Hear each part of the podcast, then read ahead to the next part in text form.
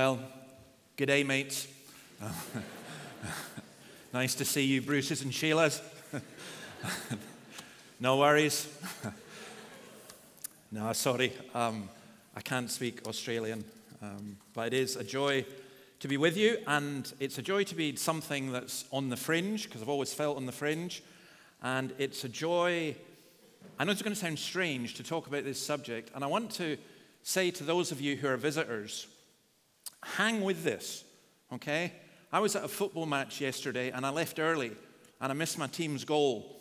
So hang, hang with it and you'll, you'll see where we're going because this isn't easy. Uh, yesterday, my wife was reading our uh, grandson a book that I bought from Jonathan Gibson's The Moon is Always Round. And it looks like a nice children's book. And then you start reading it, and it's really about the death of a baby sister for a child. It's actually beautifully done. But she said at one point, Oh, I don't know where this is going. And I want you to hold on as we go through this uh, incredible chapter in God's Word.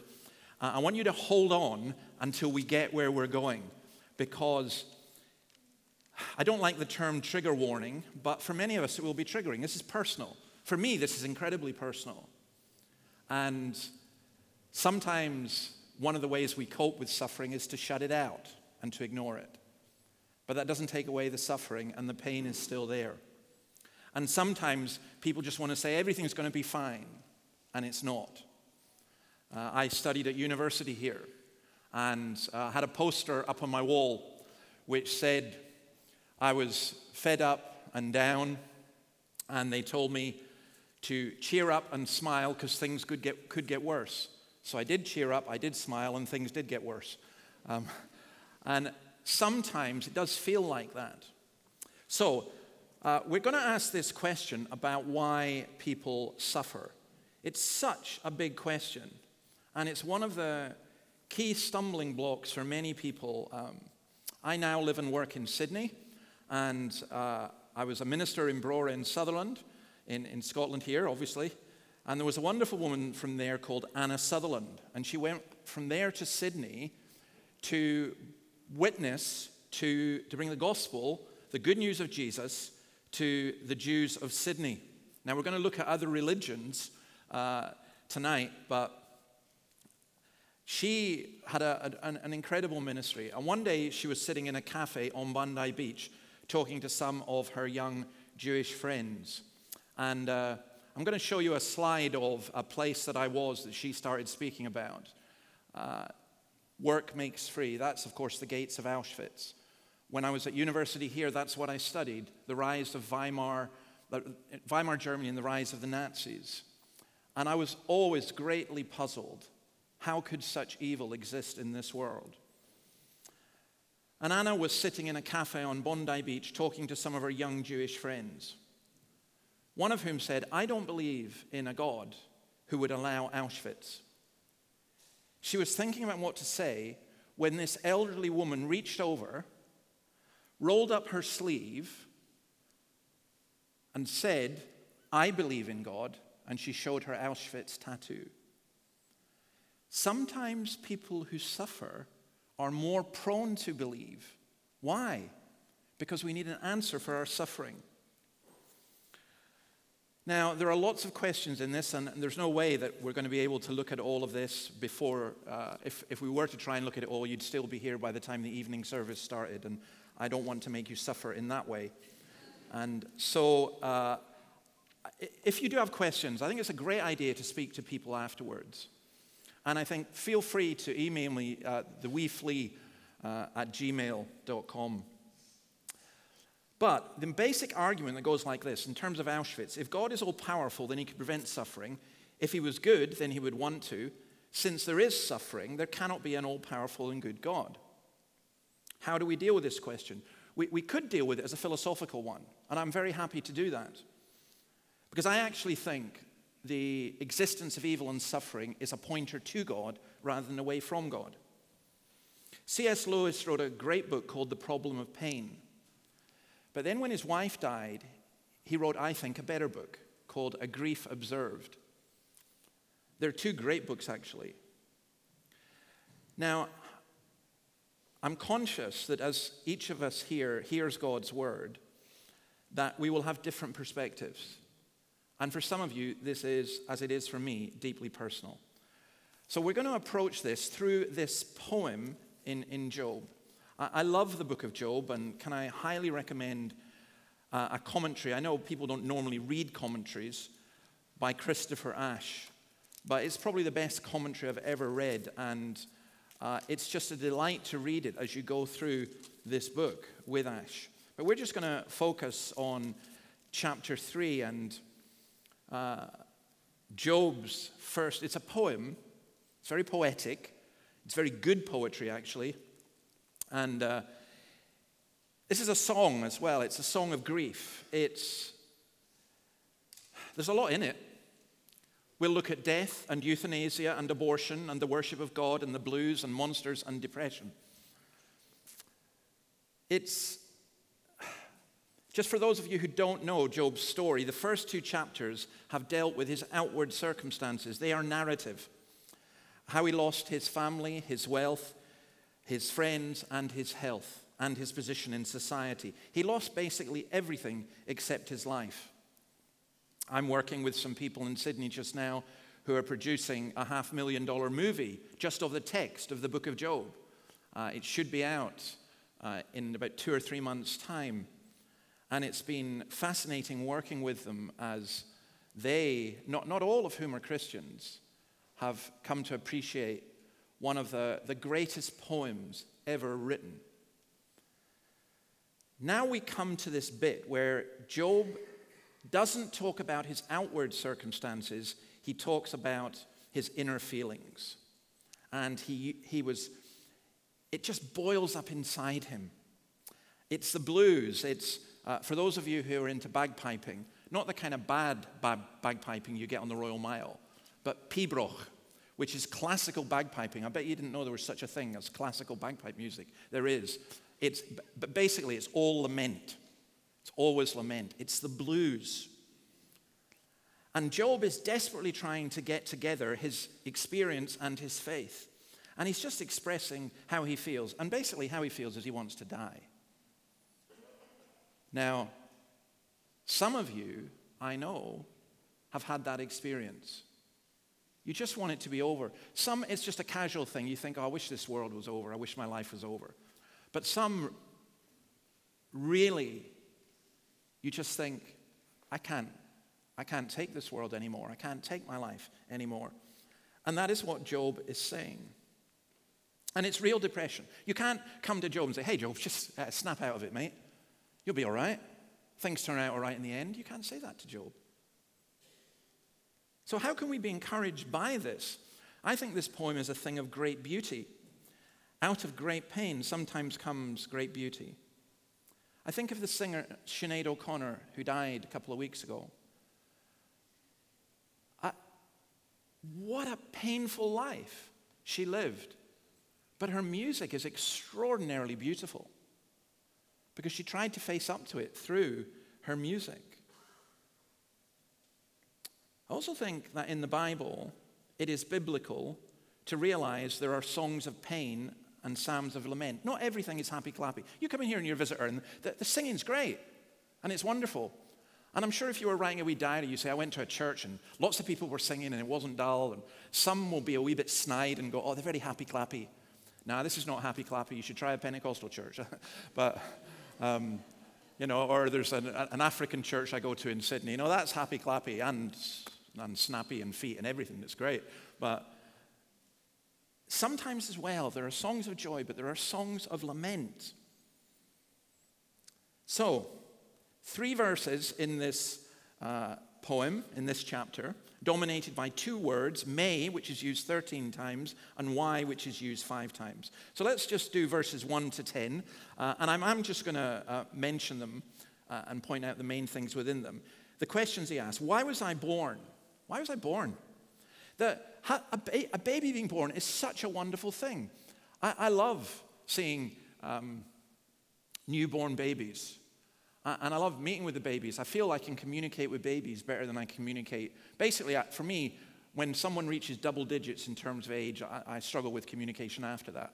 I, I, like children and I like babies. And uh, I feel, you know, I could have been a politician because I could go around and hug babies all the time. But, you know, baby is a, is a thing of great joy. But Job says, no, I curse the day that I was born. Now, what Job says makes no sense, by the way. You can't change what's happened in the past. But Job is just expressing how he feels. Job says that his birth was a day of false happiness and wishes it never happened. If you think Job is bad, Jeremiah chapter 20, verse 14 says this Cursed be the day I was born. May the day my mother bore me not be blessed. Cursed be the man who brought my father the news, which made him very glad, saying, A child is born to you, a son. May that man be like the towns the Lord overthrew without pity. May he hear wailing in the morning, for he didn't kill me in the womb. With my mother as my grave, her womb enlarged forever. Why did I ever come out of the womb to see trouble and sorrow and to end my days in shame? Job doesn't curse God. You'll notice that. He curses the day of his birth. And it's interesting that a significant part of this verse of this song is concerned with his conception as well. Verses 6 to 9, that night may thick darkness on he goes on to talk about how he was conceived.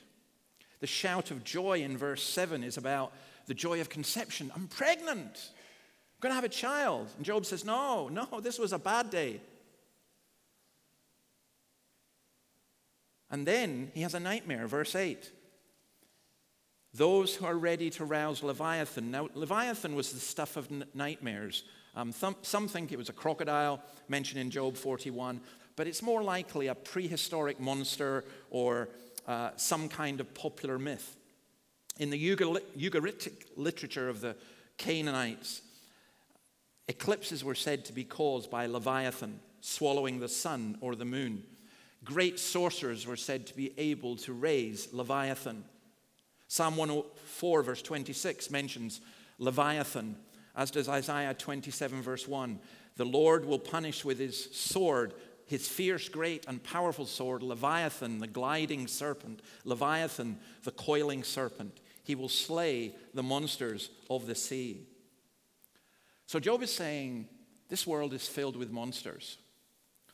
There, there's a great song by uh, Mark Knopfler of Dire Straits called Cannibals. I, I suggest you go listen to it. Um, it's, it's a beautiful song because it's a song, a dad singing to his son, saying, Daddy, you know, are there, are there cannibals? Are there monsters? And Daddy, is he a goody or a baddie?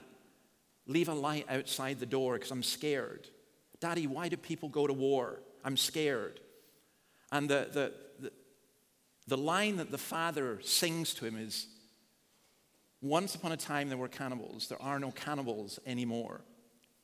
But those, those monsters, those fears, those dreads that so many people have, and in our world, I believe our politicians are making a phenomenal mistake by using fear to motivate people. It's bad enough when it's done by religion, and religion often does it.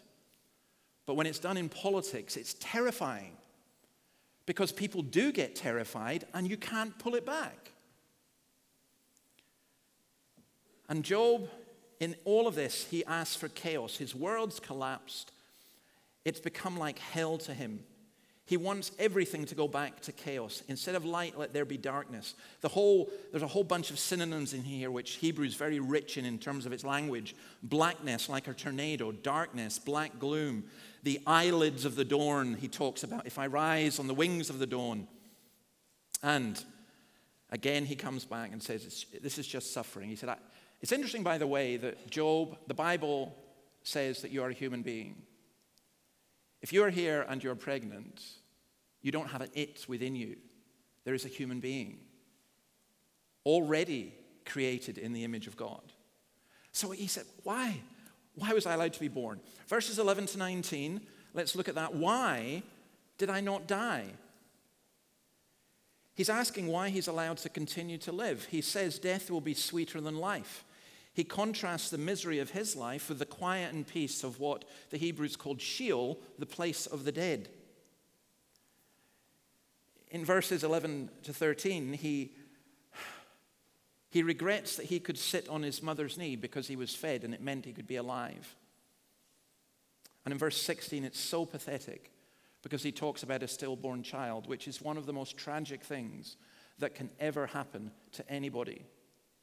One of the good things that the Scottish government did was to recognize the pain that people feel with a stillborn child. Of course, it was uh, contrary because they also promote abortion at the same time. But nonetheless, it was a good thing that that was, that was done because it is a real pain. But Job says, I wish I'd been like that. Why? Because the stage on which his life is being played has collapsed. It's become a theater of the absurd. It's become a place where the normal rules have disappeared, where good is not rewarded and where evil is not punished, where bad things happen to good people and where the law of cause and effect no longer applies, where you stand outside the gates of Auschwitz. And in fact, to go into Auschwitz, the thing that most gets you is when you see the thousands of children's shoes I, I don't understand people who go to Auschwitz as a tourist thing. I went there once. I'd studied Nazi Germany. I did not want to go. I went there once. Unless I take one of my children, I won't go there again. How? How, how, can, how can such suffering exist and how can human beings do that? The moral order is gone. Everything's disappeared. Nothing has any meaning anymore. Why do bad people seem to prosper and good people get hurt? Life would be so simple if all the bad guys got struck down and all the good people got rewarded. That's what a lot of religions teach, and it's rubbish. Because that's not how life works. Joni Eareckson, who's a very famous Christian who was, had a severe, uh, she's severe, she is severely handicapped. Um, she's one of my heroes. I got into a lift in, in uh, Jackson once, and Joni Eareckson was there, and you know, I've, i mean, I was just, I, I was just a total fanboy. Uh, and I, I, did a really desperate thing. I said, Can I take a selfie with you? Which is really bad. I never do anything like that. But she's just such a, a wonderful woman, a wonderful Christian. And this is what she says about this, asking, Why did God allow her to be paralyzed from the neck down? What if God had suddenly consented to answer all my queries? Could I even have begun to handle it? It would have been like pouring a million gallon truths into a one ounce container. My poor pea brain would not have been able to process it. You be careful what you ask for. You want to understand. Be careful. How do you know your mind and heart has the capacity to deal with it? I don't. I can only watch so much suffering on television. One of the things I learned with uh, Ethiopian famine was the more they showed the suffering, the more people switched off. Because you can't cope with it. Or maybe you do. Maybe you do become immune. I, remember going to watch Schindler's List. And I wasn't keen on the idea of a movie about the Holocaust. And it was brilliant, utterly brilliant. A film I watch probably every year still to remind me of why I'm in the ministry. But what got me was, you know, in the cinema, I don't know why they do this. They sell you crisps that make an enormous amount of noise. And in the cinema, everyone's chomping away. And after about 20 minutes of that movie, utter silence for the next three hours. Utter silence. This wasn't entertainment where you could sit and eat your crisps and be detached. Not if you had any soul in you at all. See, the devil attacks our sanity Evil is real, destructive, and planned. And the devil was at work here, and the devil is at work in many different things. Job knows there's a place of the dead. He believes in a kind of shadowland where social inequalities are evened up. He says in uh, quite spectacular, he, he says, The kings and the rulers of the earth who built for themselves places now lying in ruins, with princes who had gold who filled their houses with silver. He says, All that money is no use to you now. And there's one thing everything, every single person in here has in common with everybody else. You're all going to die, and you're going to take none of it with you. And if you spend all your life getting that really nice house and the holiday home and everything else, you're going to die. And who knows who's going to get it after you? And when you realize that, life suddenly seems what am I doing? This seems so pointless. Job was not a hoarder, he was a very wealthy man. But he wasn't the person who was going to take all his goods and bury them in a pyramid to go to the afterlife with him. He knew that wouldn't happen. But he still, I don't think Job really had a full understanding of the justice that God brings about on the day of judgment. So he wanted to die. And then, verse 20 to 26, the last stanza is why can't he get any rest? Because he's saying, I wish I hadn't been born. I wish I could die. And why can't I rest? In the concert of the movie of uh, Brother, Where Art Thou? Ralph Stanley sings a song about death. Oh, death, oh, death, won't you spare me over till another year? Job is saying, Death, why won't you come? Death, why won't you occur? It really is the depths of despair. Jonah in Jonah 4, verse 3 Now, O Lord, take away my life, for it is better for me to die than to live. Well, why can't people die when they want to? Our society, by the way, is becoming a culture of death. From the very youngest in the womb to the oldest, to the sick, to the disabled. Do you know a vote was taken in Canada recently, or a poll was taken in Canada, where a majority of millennials said that if you were poor, you should be offered euthanasia? Our society talks about humanity, but humans are reduced to very little. You know, why can't people just die when they want to? Well, God's hedge had protected Job. Now it seems to hem his him. It seems as though his life is being artificially prolonged for no reason. He, uh, he knows he can't take his own life because, as he puts it in verse 21, death is God's gift. There are those who search for it more than hidden treasure. We have no right to take another person's life. We have no right to mercy kill. And suicide is not an option. And for some of you, again, you've been that close. Some of you may even have really attempted it. It's not an option. There has to be another way. His food and drink in verse 24, he said, are his groans which pour out like water. Feuerbach, uh, uh, the German philosopher, said, um, What you eat is what you are. Well, I kind of really hope not, because otherwise some of us would be, you know, junk food, I think. Um, but he, Job is, is taking that idea and he's saying sighs and groans are now his food and drink. In other words, he's worn out.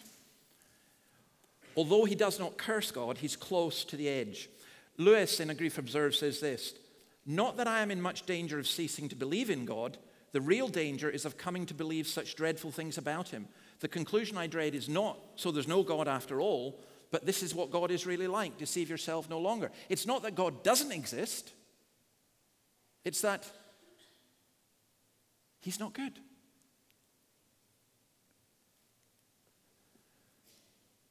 He's just exhausted. He's tired of living. Like Elijah in Kings, when he came to a broom tree, sat down under it, and prayed that he might die. I've had enough, Lord, he said. Take my life. I'm no better than my ancestors. Then he lay down under the tree and fell asleep. By the way, if you've ever felt like that, and then you think, oh, I can't be a Christian if I've felt like that, you're going to exclude a lot of people in the Bible from being Christians, including Elijah, including Jesus, including Job. Job says, I cannot settle I cannot relax. My agitation keeps coming back. Now, what would you say to such a person? You wouldn't say to a man who had a broken leg, Come on, snap out of it. You shouldn't say to someone who's suffering from depression, Come on, snap out of it. How do we get it back? Well, let me finish with this, and I'll just take, I was going to say a couple of minutes, but that would be a lie. I'll take a, a couple of minutes in a metaphorical sense uh, to finish thinking about this. Right. This is a lament. It's the cry of a lost humanity looking for a lost God. The Scottish writer James Robertson, I went to uh, hear him talk about uh, his book, The Testimony of Gideon Mack, which is a brilliant book about a minister who meets the devil. And this woman said to him, I don't believe in God and I don't believe in the devil, but when I read your book, I really felt that the devil was there. I said, Do you believe in God? And he said, Oh, no, no, no, no, no. He said, I am an atheist, but I'm a Presbyterian atheist. I don't believe in God, but I keep looking over my shoulder to see if he's there. And the idea of a God who's bad, what about the idea of a God who is good? And that's where the moon is, is always round comes in.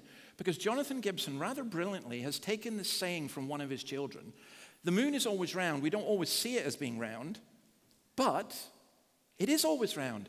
God is always good, but we don't always see God as being good, but God is always good. I, I wrote a, a, book recently which just came out called Seek uh, for teenagers. Um, the first one was called Ask, and I'll give you a free copy if you can tell me what the third one's going to be called.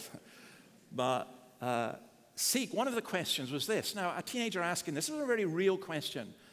Does an aborted child or stillbirth, the one who dies young, go to heaven?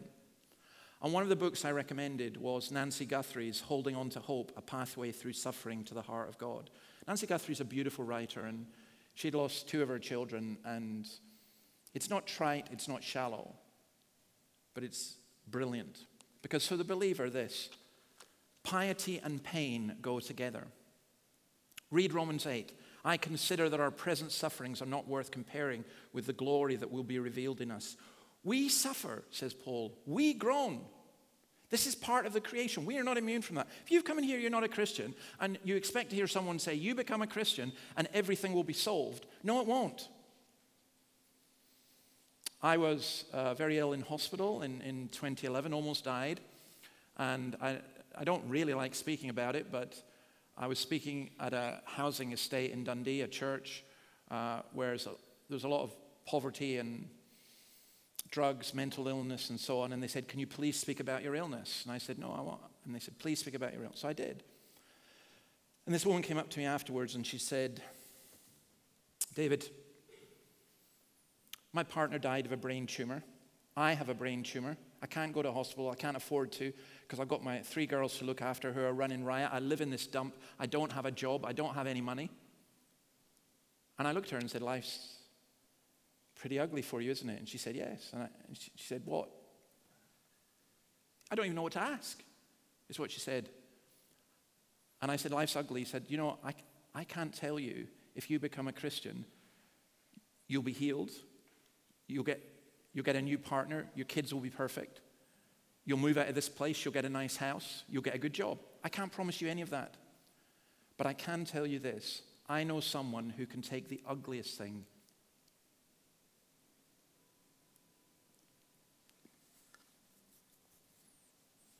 and make it beautiful. I'll never forget, she just, tears just poured from her face. And she said, I wish that were true. It is true. It is true. It's all I've got. It's all we've got. The answer to suffering is not a great philosophical thing. The answer to suffering is what we've been singing about, and it's Jesus Christ. Coleridge once said that Christians believe not in God, but only in their beliefs about Him. And there are some of you who are like that. And I'm saying you probably need to be converted. You've ticked boxes saying, I believe this, I believe this, I believe this, but you've never felt it. When the first trial comes along, you say, Oh, forget this, I'm out of here. It doesn't work. James Philip who used to be a minister in this city, said, Peace is not the same as absence of conflict. Faith is not just the acceptance of certain platitudes about God. Make sure you really believe in God and not just in your own ideas about God. And that's where we come in with Jesus, because Jesus was born. Does God feel pain and grief? Through Christ, yes. There was great joy when Jesus was born. Look at the joy of the angels and shepherds. Contrast that with the blackness of the cross and Thank you so much for that. I was going to say reading or recitation of Mark's gospel. I've read that a thousand times. And it was just so moving to think this, isn't, this wasn't a theology lesson. Jesus wasn't saying, hey, watch how I handle this, guys. Jesus was broken and on his knees and, and weeping to his father, Take this from me, and sweating, as it were, great drops of blood. There's an, an old Scots minister, Rabbi Duncan, who I actually believe taught in this church uh, in the 19th century, even longer than some of you have been here. And, and he, he once said this it's such a great thing. He, He had this pithy way of making, he basically invented tweets before Twitter was around.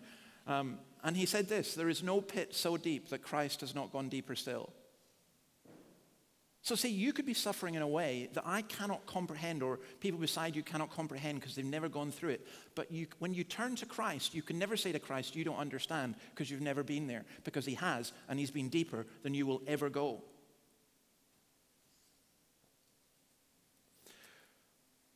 Roosevelt, uh, President Roosevelt, and a missionary couple were returning on a boat.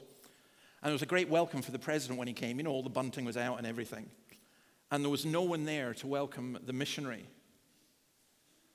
And the missionary was asking, and his wife, Lord, surely there should have been someone to welcome us home. And the answer they got was a beautiful one You're not home yet. You're not home yet. You will go home. Some of you, as believers here, will be dead by this time next year. And in a sense, we will mourn. In another sense, we won't mourn for you. We'll mourn for us, but you'll be home. So, when Job asks, Why did you give me birth? and talks about light and life, Jesus just simply says this John 1 4.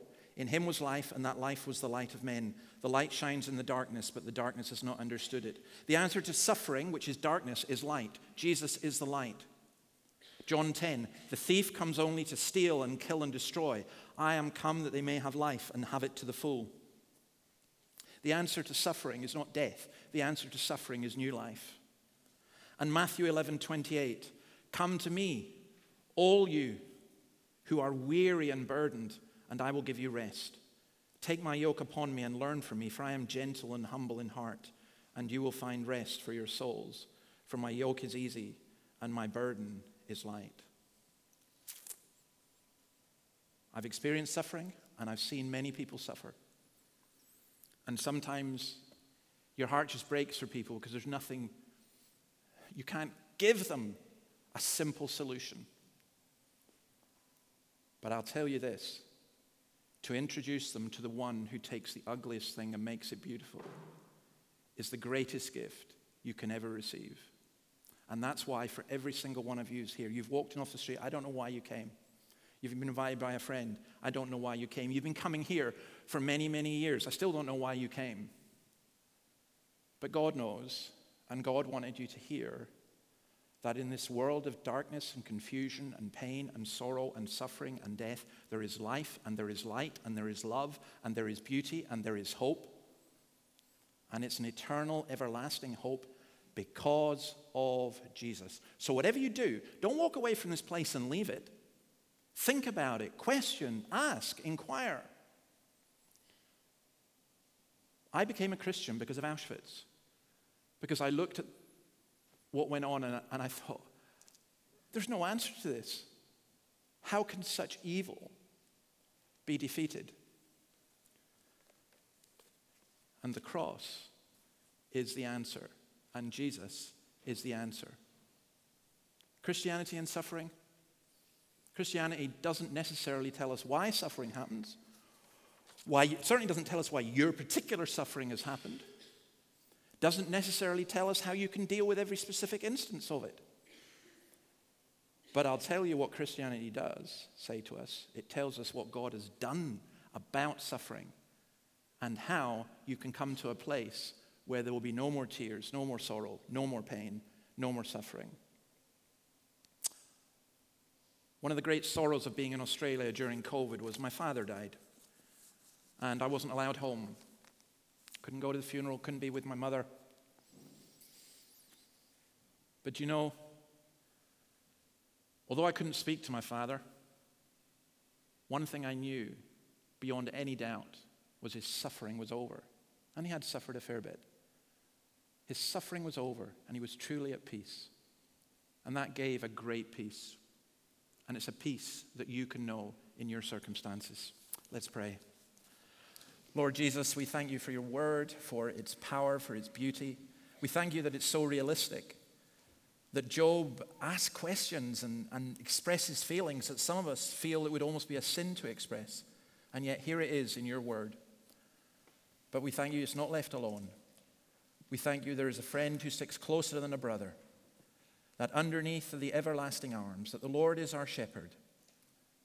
We thank you that there is one who feels our pains, carries our sorrows, knows all things, and brings us to a place of beauty, exchanges beauty for ashes, the oil of joy for mourning, and the spirit of praise for the garment of heaviness. May each of us know that. In your name, amen.